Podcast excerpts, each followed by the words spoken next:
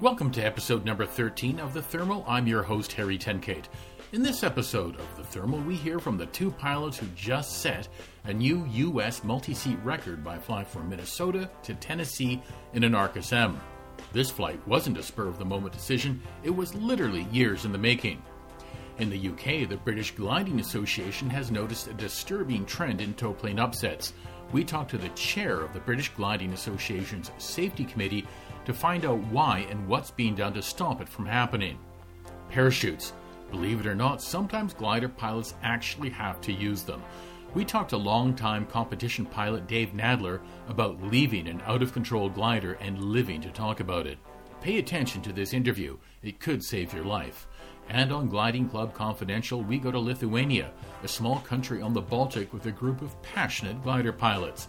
That and a whole lot more on this edition of the Thermal Podcast.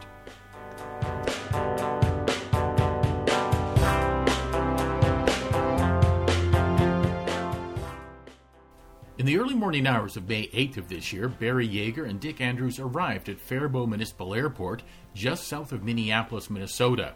There, they DI'd Barry's Arcus M, Alpha X Ray Charlie, for what they hoped would be an epic flight of a lifetime, a flight they had been dreaming and scheming about for a very long time. When all was said and done, they would set a new U.S. record for multi place distance to goal flight. And they continued the flight by flying a total of 1,034.6 kilometers at an average speed of 132.6 kilometers per hour before landing at Covington, Tennessee, just northeast of Memphis, after a flight time of 7 hours and 48 minutes. I've reached Barry Yeager and Dick Andrews in Inver Grove, Minnesota. So, guys, that's that's one hell of a flight you guys had uh, that you managed to complete. Congratulations! Thank you. Thank you very much. Now, now, Barry, set this up for me. How long have you been planning this flight, and what kind of conditions were you looking for? Well, this is this goes back. Um, Dick may be able answer this, but uh, really, there's been two groups that have thought about this. One in Faribault, one in Stanton, Minnesota, and it goes back at least ten years that there's been a plan to try to get a thousand k out of Minnesota.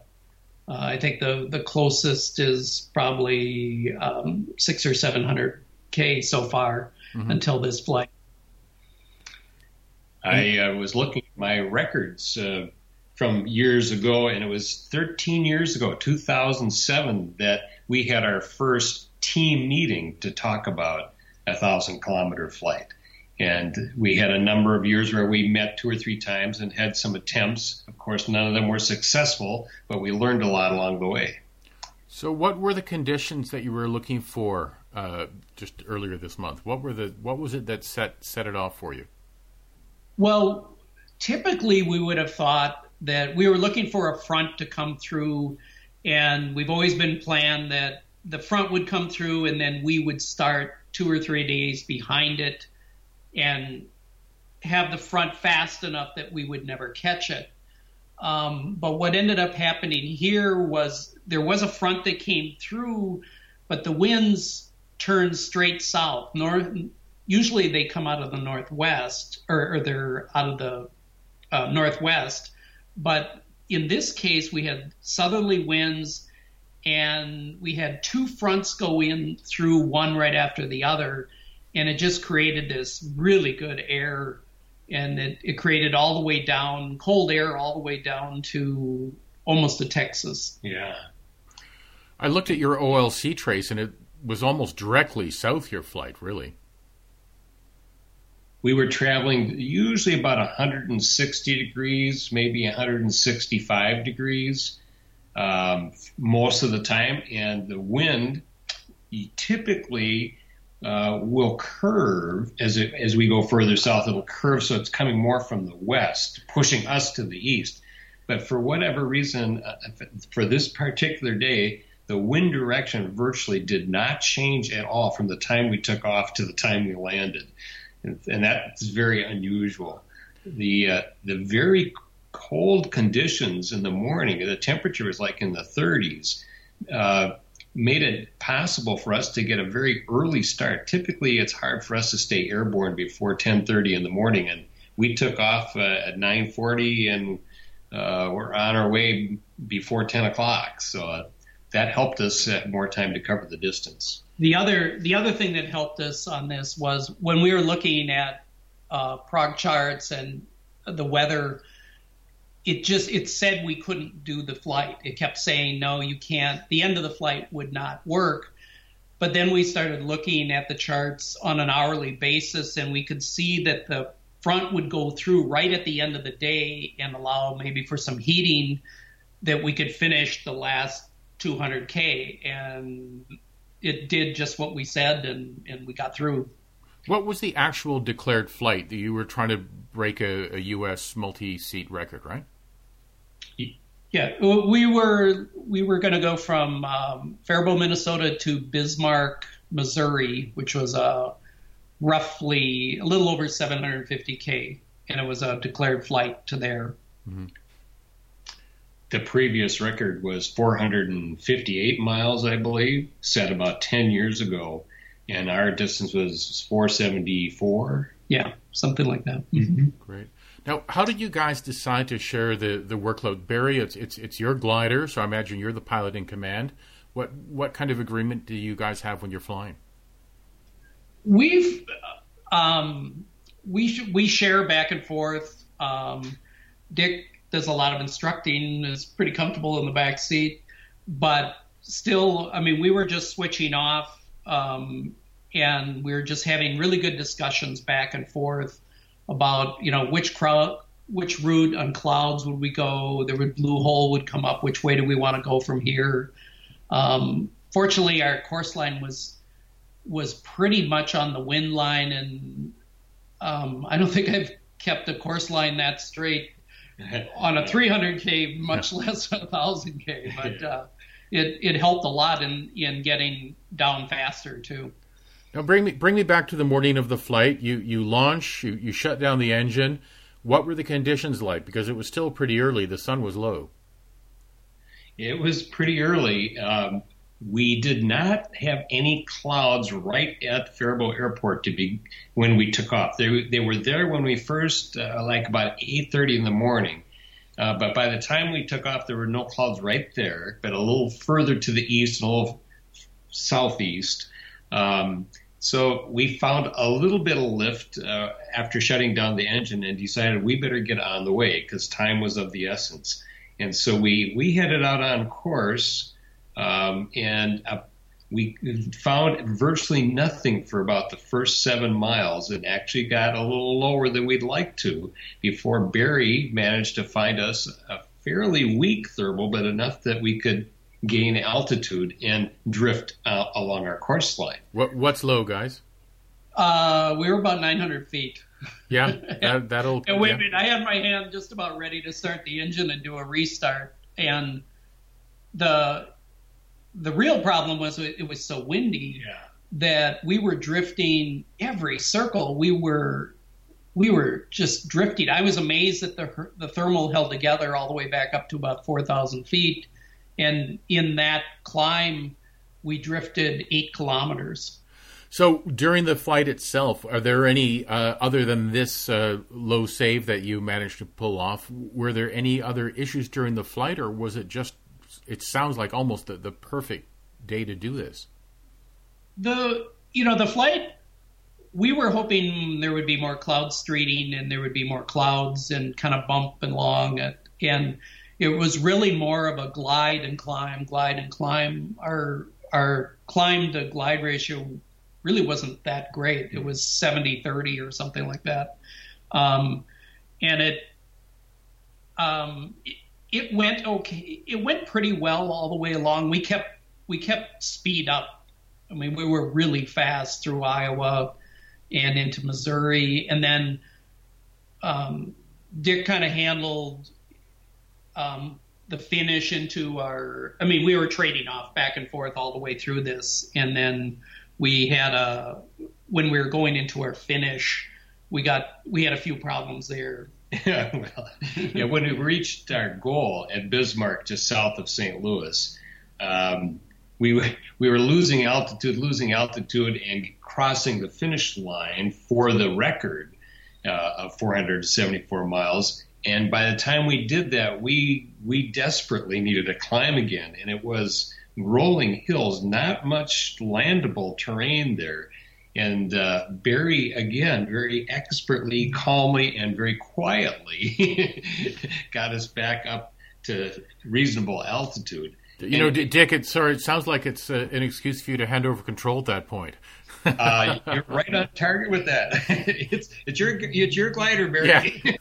well, when he when, as we were finishing, we had this beautiful cloud right at the right at the finish point, and we were thinking, okay, we'll just you know when we're done, and Dick concentrated on to make sure we didn't miss the start, the finish line. So we came through, and he says, "Okay, you can take it over." And I started for the big cloud, thinking, "Oh, this will be great. We got this nice climb, and then we'll just take off from there." Yeah. And all of a sudden, Dick goes, "Turn left," and, I, and I, so I turned left, and and he says, "There's a."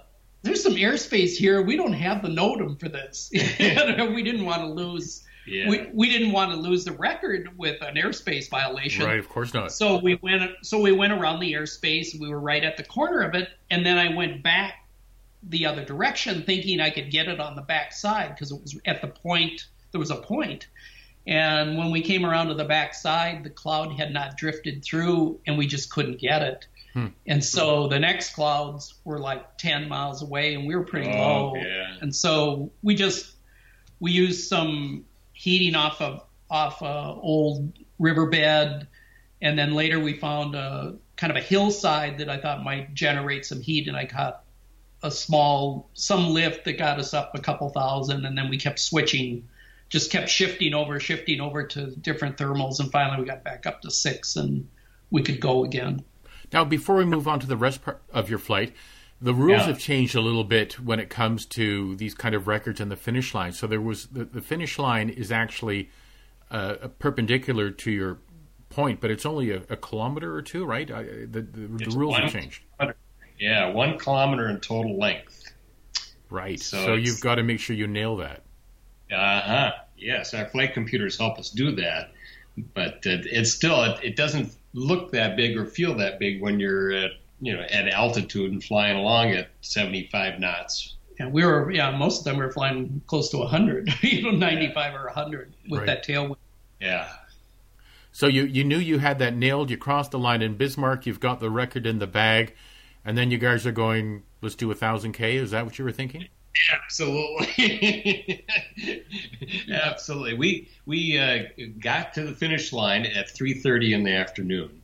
And so we figured we had probably at least a couple more hours of flying time, maybe even a little bit more. The wind was still good, and there were good, fairly good clouds in that area at that time for a while. Yeah, in fact, we were our our original plan was to head um, to a airport. I think it was called Wynn, which was uh, it was much more westerly because we we were afraid the front had not gone through all the way. We didn't know if the front would have gone through, and we thought we'd have to go westerly to to get into good flyable area. But what we ended up doing is looking straight south, and it looked fantastic. So we decided, well, let's just let's just find a new airport. Dick found a great one with a with that had a runway that was right directly into the wind, and and so that we headed off towards there. Nice teamwork.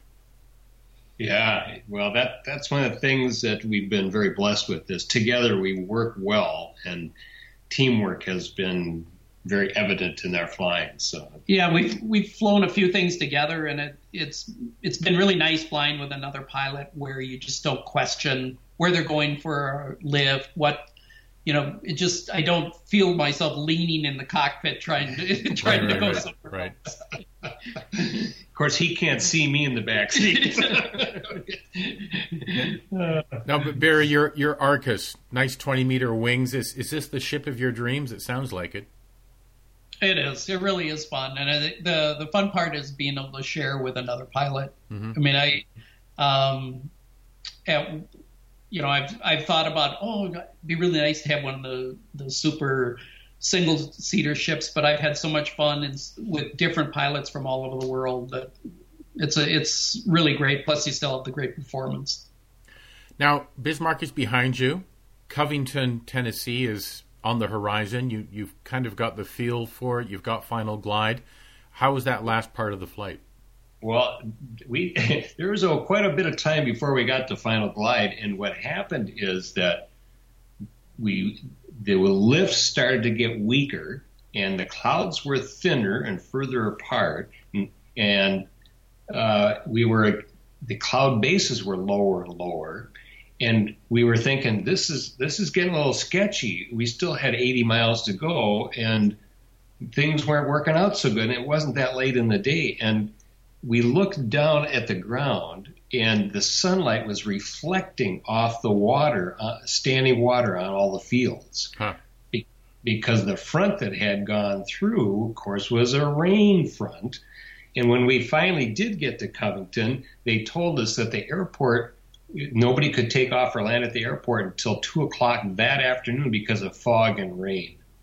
So we and we landed about 5:40, about three hours, three hours and 40 minutes after the fog and rain cleared. So uh, that that was it was a little bit touch and go, but once we had final glide, Barry. Uh, yeah, the the the flight down there was um, it was it, like he said, it, it, just kept getting lower and, and weaker. And we, you know, I took a couple climbs at one or two knots when we had four all day, and and I know Dick was getting frustrated in the back, and I'm just like, boy, this does not feel good. And and but the clouds look good, and they were kind of working up high. Um, I was just afraid we'd get too low with the winds that we had that we wouldn't be able to climb back out again, and I was just so I we just kept climbing, trying to stay in that upper band.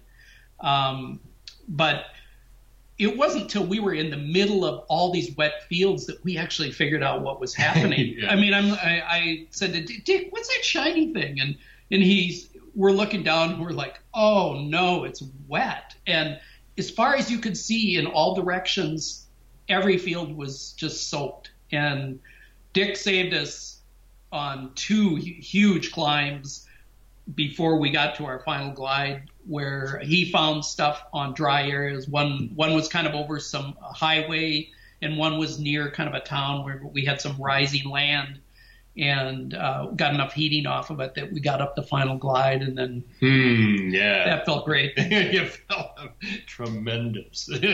we could hardly believe it, and we could start breathing again. Yeah. now, here's a question for you guys. This we're in the middle of this COVID epidemic, and it's far yeah. from over in North America. What kind of impact did this have on your flight planning? Well, we um, we tried to minimize everything. I mean, as far as ourselves, our, our fortunately our wives agreed to be our our crew, which was just fantastic, and and even coming home. Um, we kind of got a late start. By the time we got the glider and the trailer, I don't know, it was maybe 11 o'clock or 12. It was 12 o'clock when we left Covington, yeah. And so, you know, we were just afraid we wouldn't be able to find um, hotels, especially it was kind of rural and everything. So mm-hmm. we ended up we ended up driving home that night. Yeah. Just taking turns. Barry and I just took turns driving home. Wow. Must have been exhausted. for about two and a half days afterwards. well, we were pretty hyped. yeah. So a lot of adrenaline running. Let's back this up just for a sec. Put me on the tarmac in Covington. If, if I was if I was watching you guys roll out, would I be seeing two tired pilots get out or two extremely happy pilots with massive grins? we shocked. would be the uh, we. I mean, I remember opening the canopy and just go, we just made a thousand K. you know, I mean, it was, it, it, we were so pumped. Yeah. but when we actually physically climbed out of the glider, I think we were both a little stiff. It took us a while to kind of straighten up and stretch out our legs. Oh, it it was so cold. Dick, Dick uh, on the way down, uh, on the way down, um, there was a point in the flight where Dick was in the back seat. I didn't know this was happening and he's hearing this banging and banging and and and he's thinking the glider's coming apart and and Dick goes, well, what is that? You know, and I go, it's my feet. I'm pounding on the rudder. so it was it was between 10 and 15 below centigrade all right. the way down and yeah. oh my feet got cold dick had nice warm booties on yeah uh, so gentlemen what's what's next for the two of you is there another record that you're coveting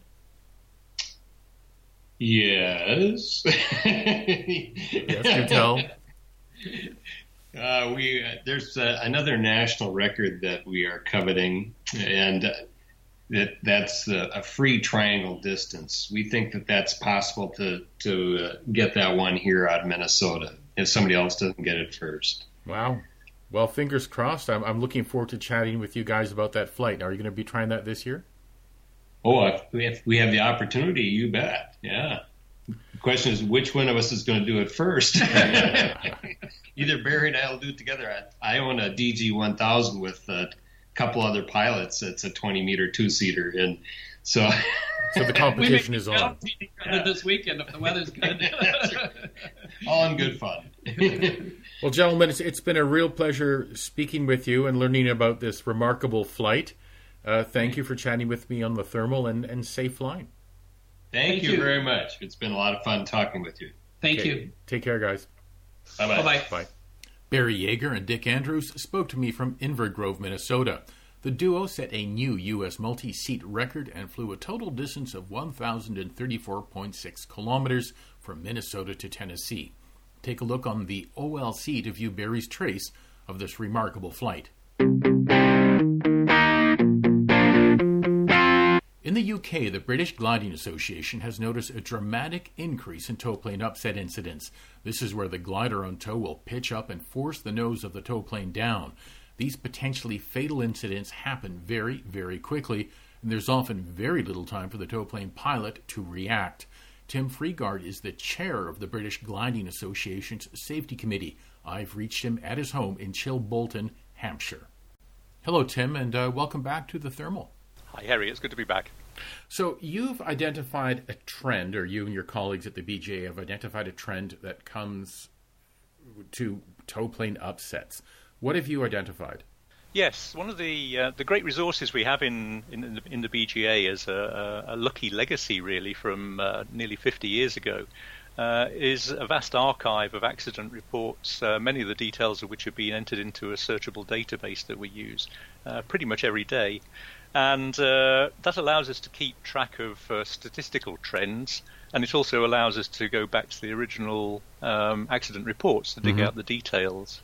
And we we regularly look at uh, particular classes of accidents, whether it's uh, error upsets or winch accidents or collisions or whatever it is. And uh, although it's um, it's probably 40 years or 35 years since uh, we last managed to have a fatal tug accident from a tug upset what we've seen is that um, of the nearly 80 um, upsets that we've we've got on our records, a third of them were in the past six years, and we actually had seven in just 2019 alone. Yeah, that's significant. Uh, now, that's that's that's significant, and uh, I mean we don't know whether uh, people are more are reporting these uh, more enthusiastically, but it's it, it kind of looks worrying in the statistics. So we dug into the details a bit more, and um, of course, the same no fatalities in these. But what we found was an awful lot that very easily could have been fatal, very close shaves. Mm-hmm. So if you if I if I go through just the last um, uh, four or five years uh, of reports, I, have got a few quotations here from either the the tug pilot or um, or the reporting uh, person that kind of put this in some real perspective. Um, there's one here where the uh, the tug pilot reports that uh, uh, he managed to pull out of the dive at about 60 knots after having an upset and recovering from it. Estimated the ground clearance as less than 50 feet. There's another one where the tug pilot pulled out at a height that his tow rope clipped the trees. Um, and uh, another one where he was very pleased that he'd actually been flying out over a valley because that gave him the uh, the ground clearance in there. So one of the um, I, I got to say, of, as a tow plane pilot myself, that makes my hands sweat just thinking about it. Absolutely, this is this is a really close shave in each of these cases, and it's I say it's not just not just one. I've got four four um, that I could quote immediately down here from just the last five years. Hmm. So we had to look through these a bit more, and we kind of concluded that there are two categories that the uh, tug upsets um, fall into. And perhaps I should say what the tug upset is um, first of all. Um, when you're on aerotow, you're flying in formation with the tug. In fact, it's probably even a bit worse than that because you've got the rope connecting you to the tug. Um, and if you get out of position, uh, you can start to exert a force through that rope on the tail of the tug. And if that force is big enough, you can overpower the elevator, perhaps even stall the uh, the uh, the tail plane, um, and cause the tug to suddenly uh, dip its nose. The glider it usually happens when the glider climbs above the tug. Um, but if that weren't bad enough, what then happens is that the uh, the tug disappears below the glider because its nose is down. The glider quite often does a sort of winch launch behind the tug, so the whole thing diverges very, very rapidly. Um, it's very disconcerting for the tug pilot, even at altitude. It leaves the tug pilot looking uh, looking at a face full of ground. So um, we've certainly got reports from tug pilots that have survived these things. Um, it's very, very disconcerting, and the recover can, recovery can be really quite difficult and demanding. Um, sudden changes of attitude are disconcerting, but there are also physical forces going on there, and uh, you can end up looking at the uh, looking at the at the aircraft from a, a, different part of the cockpit. If your straps are a bit loose, you can find that it's difficult to raise your arm to find the uh, release lever. Right, right. Um, now, so, in this work that you've been doing, have you been able to identify the cause? What's what's going on in the glider that's led to this increase of, of upsets? Well, that's the crucial question. Um, we've we've looked we've kind of grouped the the accidents into uh, into two groups. Um, one of them is what happens, let's say, low down, um, below a few hundred feet, and certainly there are some cases when the, the pilot really isn't a very good pilot and probably shouldn't have been flying um, that uh, that aerotow. Mm-hmm. But most of them are actually down to distraction, and we can identify in many many cases we can identify causes of distraction in the reports that that come through to us. Um, it can be a loose object in the cockpit. It can be trying to fiddle with instruments. Um, it can be. Um, Could be a, a pilot trying to use their smartphone taking pictures on the tow. Haven't had that one, I don't think. Uh, or nobody had, would admit uh, it anyway. nobody would admit it. We've had problems with uh, passengers uh, trying to use cameras mm-hmm. um, or trying to access cameras. And there is actually a, a challenge there with uh, instructors or, or first flight pilots trying to give a bit too much of a commentary to uh, to someone who's up there for their first flight and, mm-hmm. maybe not concentrating on the on the tow enough. And the problem with these happening um, in the sort of hundreds of feet range is that once you've lost control of the, uh, of that aerotow and caused an upset, it really is down to pot luck then as to whether the tug this happens at a height from which the tug pilot can can recover. Hmm. There's um there's another category that happens rather higher up, still disconcerting for the tug pilot, but perhaps not so uh, so much of a physical threat. And those are very often associated with um, people not checking properly before turning after releasing the cable at the top of the tow. Mm-hmm. So getting back to the, the glider pilots, then, I mean, that's where the, the problem seems to be. What is the BGA doing? Are you trying to hammer home with pilots, whether you're a seasoned pilot or a novice pilot, that you've got one job and that's to concentrate on flying until you're released and not fiddle with your flight computer or whatever's going on? That's very much it. Um, it's reminding the, uh, the, the glider pilot that the tug pilot's life is in their hands and that they should be concentrating completely upon um, the aerotow and remaining in position. Mm. And actually, this is this is a little bit of a change of position for us in some ways because in the past we've probably had slightly mixed messages out there about it being a good thing to keep some sort of lookout while you're um, flying the glider on aerotow as well. And this uh, recent analysis has prompted us to um, focus the message a little bit and say, actually, and certainly until you're up at a, a reasonable altitude, um, what you should be doing is concentrating 100% on maintaining station behind the tug, mm-hmm. uh, letting the tug pilot do the lookout.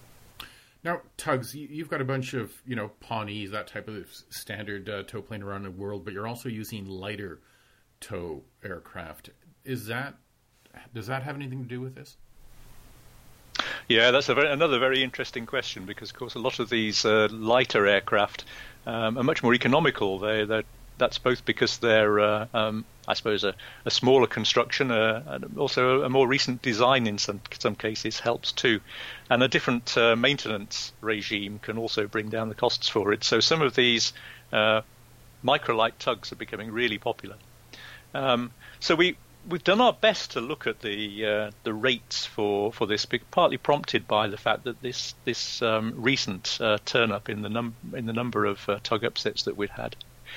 And um, I should say, first of all, the numbers are pretty rough because we don't know exactly what the the rate at which the tug is used uh, or how that compares between the different classes. But um, based upon what we do know, and, and with, as I say, a reasonable margin of uh, uncertainty in there, it does look as though the uh, the lightweight tugs are rather more susceptible to tug upsets, and that makes a lot of sense because the aerodynamic forces that they can generate are rather lighter. Right. So it should be easier to overpower them. I'm a tow plane pilot. Uh, what suggestions do you have for me to maintain my safety? Ah, I wish I knew. Um, I think uh, an awareness of the tow, tow, plane pilot as to what the risks are, um, making sure that you can um, release the the, the, the, the tow very promptly if you need to, and and being um, very aware of what is happening behind you. Those are things for the air. But there's a lot you can do beforehand as well, because what we've certainly found over the years, and other people have found over the years, um, is that there are combinations that, while not necessarily um, predicting tow plane upsets, will will make them more likely. So if you have someone who's inexperienced or rusty flying the uh, the aerotow in the glider, um, if they're flying, if they don't have an aerotow hook, if a nose hook, if they only have a, a belly hook, that makes the uh, the glider much less stable right, on the. Right, dancing around the CFG um, hook, yeah. That's right, exactly. Um, turbulence, of course, doesn't help, and there are a number of factors like that that can be checked out beforehand. Well, Tim, this is a very good food for thought. Uh, hopefully, well, my gliding season will start at some point here in Canada. I hope yours does as well in the UK. Um, but good uh, safety food for thought. Thank you very much for spending the time and chatting with me about uh, this trend in tow plane upsets. My pleasure, and I hope you uh, hope you keep clear, well clear of the uh, the upsets yourself as a tow pilot. Thanks. Take care. Bye bye. Thank you. Tim Freegarde is the chair of the British Gliding Association's Safety Committee. He spoke to me from Chilbolton, Hampshire.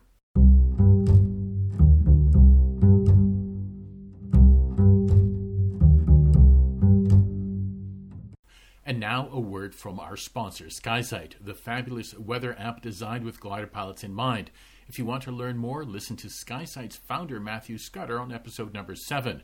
For listeners of the Thermal who are interested in trying out SkySight to maximize their cross country flying, or just figure out if it's worth the drive to the gliding club, use the voucher promo code THERMAL in capital letters and you'll get a 14 day free trial.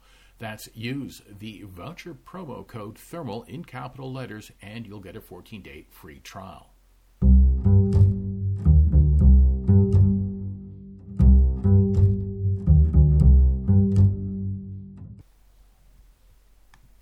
On June 21, 2018, Dave Nadler and Spence Chathavan had to bail out of Dave's Arcus M near Nephi, Utah. What happened? More importantly, what safety lessons can we learn from this accident and its aftermath? Dave has flown over 4,500 hours in sailplanes, mostly competition and cross country. In soaring circles, he is best known as the designer of the popular ILEC SN10 flight computer and for his work in helping create Power Flarm and bringing the Flarm to North America. I've reached Dave in Acton, Massachusetts, just outside of Boston. So, Dave, we're chatting with you to get a first hand perspective on leaving a glider when you don't want to. Set the scene for us on that flight. What was happening and what led to you having to leave this glider in the first place?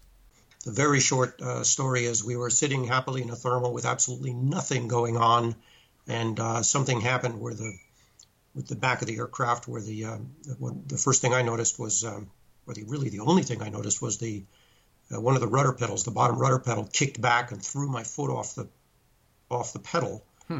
Um, so I, uh, because there were no other indications of any problem, and we've been just sitting stably in this thermal for many, many minutes, uh, I assumed it was the backseater and started hollering at poor Spence. Um, uh, who of course had nothing to do with this, and uh, the glider went out of control fairly quickly. It just just, just degenerated into a spiral dive with uh, really no control response. So um, we uh, we had to bail out uh, fairly fairly promptly. Uh, we were incredibly lucky in that we were extremely high when this happened. We were just approaching 17,000 feet, so discussing uh, rolling out of the thermal and where we were going to go next.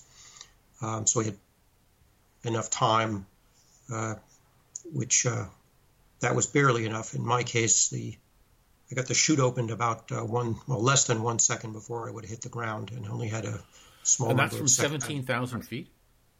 Yeah, well, first thing we should talk talk about is uh, getting knocked out during a bailout. Um, so one of the most important things uh, people should think about is the bailout procedure for their aircraft. Excuse me. Um, so a lot of aircraft, uh, for example, um, are, are, pretty hazardous during the bailout. So if you have an older Schempp-Hirth glider uh, without these uh, breakaway hinges on the on the right side, if you have an old glider that has a headrest that's integrated with the canopy like an older um, DG. Um, these things are very, very, very hazardous. If you do jettison the canopy, um, they have a very good chance of knocking you out. Um, so uh, in G. Dale's bailout, that was an old DG with the headrest integrated into the canopy frame, and it did knock him out. Right, I just read about um, that in the latest edition of Sailplane and Gliding. Right, and uh, if you have an older Schempp-Hirth canopy and you you jettison both sides, which is no longer the it's in the original manual, but is no longer the suggested bailout procedure. If you do that and there's any kind of side load aerodynamically, the canopy just comes sideways and hits you in the head. So um, if you're very lucky, like my friend um, Roy Cundiff uh, a number of years ago, all it does is break your jaw and doesn't knock you out. But if you're unlucky, it knocks you out and then you may not never get out. So first and foremost, if you do have an older glider with a headrest integrated into the canopy, for God's sakes, uh, get that updated. Uh, if you have an older Schempp-Hirth, uh, make sure you understand what I'm talking about with the bailout procedure. And uh, if you ever had to bail out, don't push both uh, push push the right uh, canopy release knob. just swing it open from to the, to the side. Hmm. Um, and then, of course, you got to practice on the ground exiting the glider uh, you really need to practice this and you need to make sure you don't, for example, make a habit of unstrapping the parachute before you get out of the glider. You right, really need to. Good procedural practice for all of us.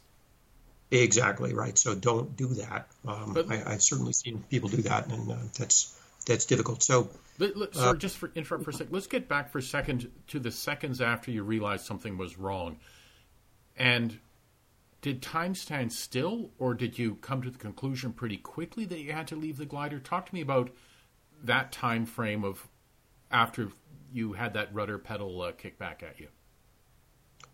Uh, well, first, first I uh, pushed as hard as I could to try and get the rudder back to center, and um, it was as I was hollering at poor Spence, uh, it became immediately obvious that he had nothing to do with it and that thing wasn't moving. Um, and then I just went through the drill of you know center the stick. Does that does that uh, recover the thing? And no. Uh, and interestingly, the rudder, the pedals were jammed opposite the turn, so I had top you know full topside rudder, uh, but the stick just didn't seem to really do anything. Um, the centering the stick first and then putting the stick full uh, towards the top of the turn, um, it didn't it didn't roll out. It just continued uh, degenerating into a spiral dive. So it didn't take uh, very many seconds uh, before it was absolutely clear we had to bail out. Huh, that's interesting. The airspeed um, built up, uh, as did the G load, quite quite quickly. Mm-hmm. And so, can you remember? Were you getting an adrenaline rush? Were you panicking, or what was your state of mind as you're making these decisions? Oh no, I don't know. I'm sure I was getting some adrenaline. Um, absolutely no panic. Uh, much more I think what what uh, what is common in these situations is just disbelief. Mm-hmm. Uh, you know, what the hell? This is this can't possibly be happening. This makes no sense. This is you know, this is crazy. Right. Um, so uh, really, no, uh, and you know, it wasn't a, a, very long time. Really, there was no time to get. Uh, I was busy. You know, I was trying to sort it out, and uh, as quickly as I could, realize. And then you know very quickly realized that that wasn't uh, it was not a sortable uh, situation, and um, um, you know yelled bail out and uh, jettisoned the canopy. Mm-hmm. So the uh, you, you, need to be uh, again, uh, as, as, I mentioned earlier, you need to really understand the, and be practiced. Uh, what's the bailout procedure for your particular aircraft, and, and uh, practice getting out of it as quick as you can. And you had done that with this Arcus. Um, practice, yeah, absolutely, and um, also being a two-seater, uh, I always, uh, for I, for however many decades it's been now, I've always briefed people on the, how to use the parachute and the bailout procedure. And boy, you know, you kind of go through the motions and think, well, this is a little bit silly, but we got to do it. Mm-hmm. And uh, boy, uh, in this case, um, the Arcus uh, is a little different from some gliders, and it has uh, grab handles in the back cockpit that you need uh, to help yourself uh, help get out, so your canopy doesn't your your parachute doesn't snag on the on the back of the glider as you're getting pushed back from the air loads, and just to help you get out of the very very deep cockpit Mm-hmm. Uh, you need to use the grab handle. So you know, I'd gone over that stuff with uh, with Spence, and fortunately, Spence had already had parachute training, uh, ground school, uh, in the in the Air Force. So were you in the uh, back or the front? I was in front. Okay. So then you said that was seventeen thousand feet where this thing started to go wrong, but your yeah. you only opened to shoot seconds from impact. You you managed to pull this off. What you were unconscious in that in between period? Yeah, I apparently bounced off part of the airplane uh, coming out. I really don't remember the the exit from the uh, from the from the glider. The last thing I remember is uh, struggling a little bit to turn the rotary Schroth uh, seatbelt release, mm-hmm. and that was a little bit of a struggle. I, I, remember having trouble getting my hand on the on the thing and turning it, mm-hmm. Uh, and um, after that, nothing. So I have no idea how I got out or what happened. Um, the physical damage I got, uh, the bang on the head, I had a really good bang on the head and, uh, you know, black and blue and a uh, bunch of broken ribs. And uh, that was probably from bouncing off the plane, though it, the broken ribs may have been from the uh, shock load from the parachute opening mm-hmm. and, and the, the cracked vertebrae from his hitting, hitting the rocks uh, on landing. But um, so the the, your, your co-pilot, he did he open up his chute pretty quickly after bailing out? He got out. Uh, he got out cleaner and quicker, mm-hmm. and opened his chute at altitude, which ended up landing him in a different ravine than where I came down. And he's uh, watching you go past without an open chute. Uh, well, he couldn't see anything because he lost his glasses and he was facing the other way anyway. I think. Mm-hmm. So um, uh, he didn't. Uh, he didn't see what happened. He thought he saw a flash of the chute opening uh, but he would have only seen a flash because he was again in a different, going into a different ravine, and uh, I got my chute open very, very, very close to the ground, and then went below the the top of the ridge. Mm-hmm. So he wasn't entirely sure what he saw, and his vision without his glasses isn't that good. So he had some had some difficulty with uh, dealing with the, uh, you know, you, you, you bail out, you're gonna you're not your glasses are not right. to stay on. Right. Now, was it pure luck that you woke up in time to pull the cord? Absolutely. I mean, I woke up and I'm looking at the uh, my hands and feet above me and the terrific noise as you descend at you know whatever it is. It's uh, over 150 miles an hour in that configuration, mm-hmm. uh, maybe closer to 200 true airspeed. So um, yeah, I saw that, and I just uh, as I as I woke up uh, thinking that doesn't look right, I just pulled, you know, grabbed and pulled as fast as I could. Wow. Now, you've done something most of us have only thought about and luckily haven't actually done. What did you learn from this process? What would you do differently if it happened again?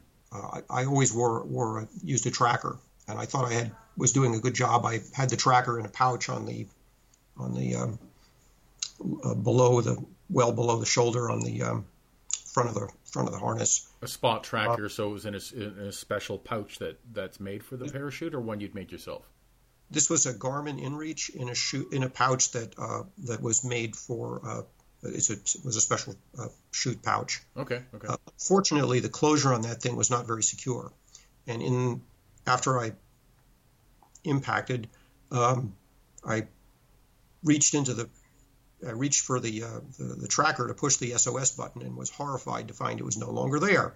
Right. So um, it's really important that you have a tracker in a really good pouch that's not going to get where, where it's not going to get knocked out. Because um, let me tell you, that was an extraordinarily discouraging moment when I put my hand over to grab my inReach, and it wasn't there. So I know Silver Parachutes out in California. I think it's California. He makes a specific pouch for this kind of thing. Is that the kind of thing you would recommend? Yeah, um, you can get a pouch made by your, your local rigger. These things aren't very complicated, but what you don't want is some you know flimsy thing with Velcro or, or one snap or something like that, which is just not going to survive. You know, right. um, the forces that we, we you know you go through in, in some kind of event like this are very very high, and especially if you hit the part of the aircraft. Um, another thing I've seen a lot of people do is they take a spot or something and they clip it on their shoulder, and that that's absolutely uh, a disastrous thing to do because if you do bail out, uh, in the best case, it's just going to fall off, and in the worst case, it's going to interfere with the, the risers on on where on the side you've clipped it, right? Yeah, Because the risers come out of that area and swing goes forward. off automatically. Boom, it's gone. And so, um, like I said, if you're lucky, it just flies off and disappears. And if you're unlucky, it interferes with the risers. So um, don't do that. And if you see anybody doing that, just clipping the tracker on, on the shoulder or in the upper part of the um, uh, chute, um, you know, please speak to them and get them to stop. Yeah, yeah. Uh, you, need, you need to have a proper pouch uh, Well, I'm, I've down. got a spot tracker, and I've I usually just clip it on onto my uh, harness in the same way you described. But I'm going to be getting one of those pouches. Absolutely. Yeah, there's no way that that uh, that works in, in an accident like this. Um, the other thing is that uh, you know the getting knocked out coming out of one of these things is not that uncommon. So uh, it happened to G. Dale, although in his case again it was unfortunately because he still had that uh, headrest uh, integrated with the canopy in that old uh, DG he was flying. Um, but it happens, um, and because of that, I would I would strongly recommend a static line. I've gone and had a static line installed on the chute that I have here for the, my other glider. Yeah. Um, yeah. Interesting. Yeah. and the static line is, uh, you, you know, you're not, if you get out of the glider, it has a very, very high probability of deploying, uh, deploying the thing uh, promptly. Um, and if you don't use a static line, uh, you know, getting your hand on that handle and pushing it robustly away from you to get the chute open. Everybody says pull pull the D ring. It's not pull. It's actually push it away from you, right? Right. Uh, it's not so easy, and it, it it's uh, a lot of people have missed. You know, they've grabbed for the thing and not be you know not been able to find it, especially if you've lost your glasses. Um, a static line is uh, really uh, a, a good idea. Now, is that Uh, so- standard operating procedure for you now in your glider? Do you have a static line? I've, I've got the static line uh, fastened, uh, on, uh, uh, um, installed on the chute now to, to fasten to the the, uh, the glider. I mean, all our gliders have the orange ring, usually right next to your left shoulder. Yeah. That's there for a reason. Um, so we should uh, we should use it. So static line and proper proper pouches for your tracker, for glasses, for anything else that you're going to need. Um, uh, as you said, Alan Silver has a, a couple of kits. I think he calls them um, SMAK PAK or something. I think I'm going to get one of those. Right. I'm going to add another pouch at some point for a, a spare set of glasses. Um, you know, you can't put everything on there because you can end up having 10 pounds of junk strapped to the front of you and not be able to put your harness on. But uh, it's um, uh, you got to you got to think about at least having the minimum stuff there and, and properly secured. Now, And you, you mentioned that your co-pilot had had some training for parachuting. Have you jumped before this? no. So this is my first and hopefully last jump. yeah. Um, I would I would strongly say um, you know you, you for heaven's sakes get ground instruction on how how one uses a chute. Um, your local um, your local jump zone has probably courses on a regular basis. If you're in a club, you probably organize for one of the instructors to come and, and give give training. Uh, it's it's better if you do it at their facility. Um, when I did this training some years ago, there was a platform, so you had to jump off the platform and, and show that you could land correctly and fall correctly, so you weren't going to hurt yourself. Um, and that's uh, that's all uh, important stuff. Right. Uh, one thing that's important uh, to note: a lot of times the instruction includes uh, stabilizing your fall, and that's absolutely out of the question in an emergency situation. You you really need to get the chute open right now, and you don't you you really uh, that your chances of successfully stabilizing your fall if you haven't practiced this some number of times after an emergency are like 0 So forget about that. But the rest of the instruction is really really important. um, how to use the chute. Uh, when you when you go to get your chute packed, um, practice pushing the D-ring uh, to deploy the chute.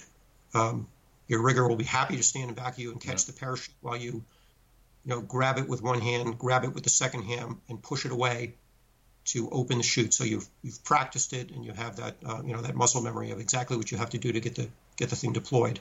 You know, so I, really, from what you've been telling me, I used to make documentary television films, and I did a show once called "Escaping Death," and talking to people from all walks of life, whether it was an airplane crash or a car crash or a fire, all sorts of things. But the the the main takeaway from all of that was the people who had a plan ahead of time, who always thought what if what goes wrong? What am I going to do? That was the the difference between life and death for a lot of people, and that's what you're talking about as well. Well, it's it's really important. You have to know how to use the chute. You have to know how to get out of the plane. You have to not get knocked out. Though in my case, I did get knocked out, but uh, not at least by uh, using right. the wrong procedure. Um, so uh, you know this stuff is important, and we again, I you know I've given the briefing to I can't imagine how many people I've taken for rides over the decades, yeah. and always always felt you know this is a little bit over the top having to do this discussion about using a parachute. But uh, well, I'm in the same boat. I've done that many times, but these conversations are really important for us to realize that we're not just doing it for a lip flap. It's uh, you've got to realize that you might be using it. It's it's uh, it's serious business, and uh, you know mid airs are not that common these days, especially after the widespread adoption of FLARM, but they still happen occasionally. Um, you know, G. Dale had that midair. Um, there, there, are certainly a handful that happen mm-hmm. every decade, um, and yeah, people get knocked out trying to trying to trying to bail out. So get the static line, um, and then uh, get all get all the rest of the training. Because even if you have the static line for deployment, you still have to land the thing. Right. And uh, the uh, the ground instruction will will cover uh, cover uh, how to how to manage it. Dave, before I let you go, uh, it used to be that military pilots and who had to eject or bail out, they used to get a uh, a little silk caterpillar. Is that something that uh, that you now have? Oh yeah, Spence and I got the caterpillar pin. It's really it's really kind of it was depressing. It's a little small, but uh, yeah, we we have we've received our, our caterpillar pins and uh, it took two tries, but I got uh, I got the riggers who packed the two chutes, uh, uh, very nice bottles of their choosing.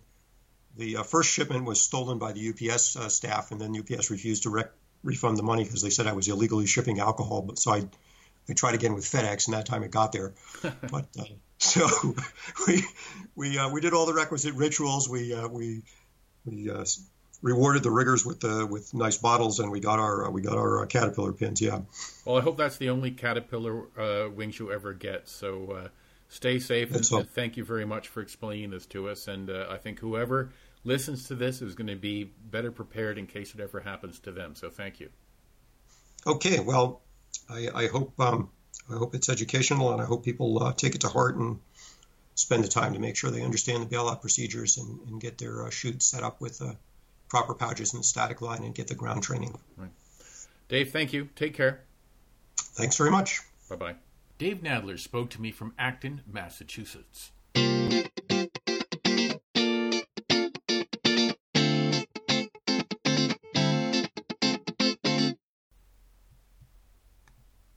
This month on Gliding Club Confidential, we go to Lithuania.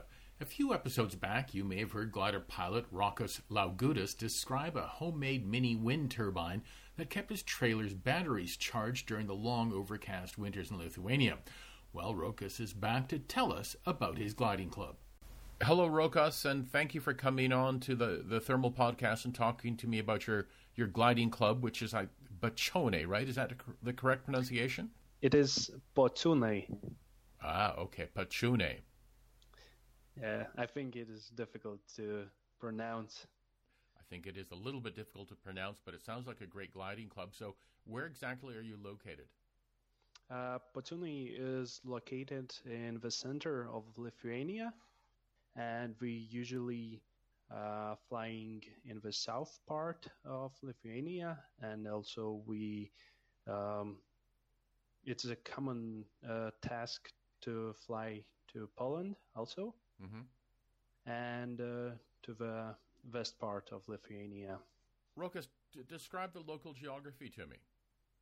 Um, Lithuania is uh, real flatland, and also we have some uh, big areas of forests. So mostly thermal conditions then? Uh, yes. And are you able to do decent cross country flights of a couple hundred kilometers? How how far can you go from your location? Uh, we have uh, a record in Lithuania, and it is uh, more than 1,000 uh, kilometers. It um, it was maybe 10 years ago, and it was about uh, 1,015 kilometers. Yeah, obviously good conditions. yeah, that's great. However, uh, usual test is about um, three to 400 kilometers. Okay. And and cloud base on a good summer day? Uh, from um, two to three uh, kilometers. Nice. That sounds good. So, d- describe the actual airfield to me and the and the runways. What's the uh, the field like? Uh, we have a really huge airfield in Pociūnai, and uh, where is one uh, asphalt uh, runway and um, a very big uh, area of uh, grass, and we are able always to take off in front of the wind. So, is it just a gliding club, or do you have power aircraft there as well? Uh, most mostly it is a gliding club, uh, but also we have uh, a parachute club uh, in uh, the next corner. Okay, okay. And and how big is your club? How many members do you have? I think we have about 100 uh, members in our club. That's a decent sized club. And, and what about your fleet? What are the training aircraft that you use? Uh, our club uh, just bought uh, a second Marianne. If you know, it's a great uh, glider for students, and they were made in France. Okay. I haven't actually come across that glider, but I will Google it later and see what it looks like. Yeah, it is a really nice glider. I have uh, had uh, two flights this year, and I was really uh, amazed. So, what do you guys do at your club? Do you winch or aerotow, or both? Uh, we have both. Uh, uh, the second we use only for students, and aerotows we use commonly. Okay. And and what are your tow planes? Uh, we have uh, these old uh, fashioned Wilgas. Ah, those are nice airplanes. Yes. I've seen them here in Canada once in a while. Yeah, we have enough of them, so we are using still. Right, right. So, what are the annual fees? Is it expensive to fly at your club, or is it uh, uh the the price reasonable? Uh, I think we have a really reasonable price, and um, mm, we have to pay maybe about two or three hundred euros uh, in the beginning of a season. Okay. And your aerotows, what do they cost? I think it is uh, lower than twenty euros. Well, that's not bad at all. Rokas, finally, my last question. What's the best thing about your gliding club? Uh, firstly, I really enjoy that uh, I have grown up here uh, from the um, times when I was a small kid. And the second thing is that is a really um, strong gliding club with uh, a huge history and a lot of organized uh, world and European championships. Nice. Rokas, thank you very much for telling me about your club, and uh, thank you again. Take care. Thank you. Rokas Lavgudas spoke to me from Kaunas, Lithuania. To find out more about the club, go to www.pociunai.lt.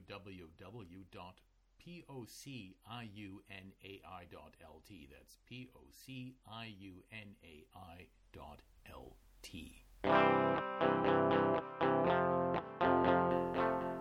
That's it for episode number 13 of The Thermal. I will be back again early July with another show that will include an update on COVID 19 and its impact on gliding. Thanks for all the positive feedback. Please leave reviews with your podcast provider and spread the word. My goal is to have 2,000 downloads per month, not a huge feat when you consider the number of glider pilots out there.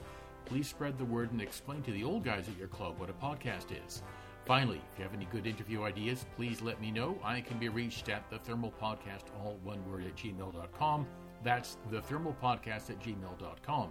Thanks for centering the Thermal Podcast. See you next time. I'm Harry Tenkate. Fly safe.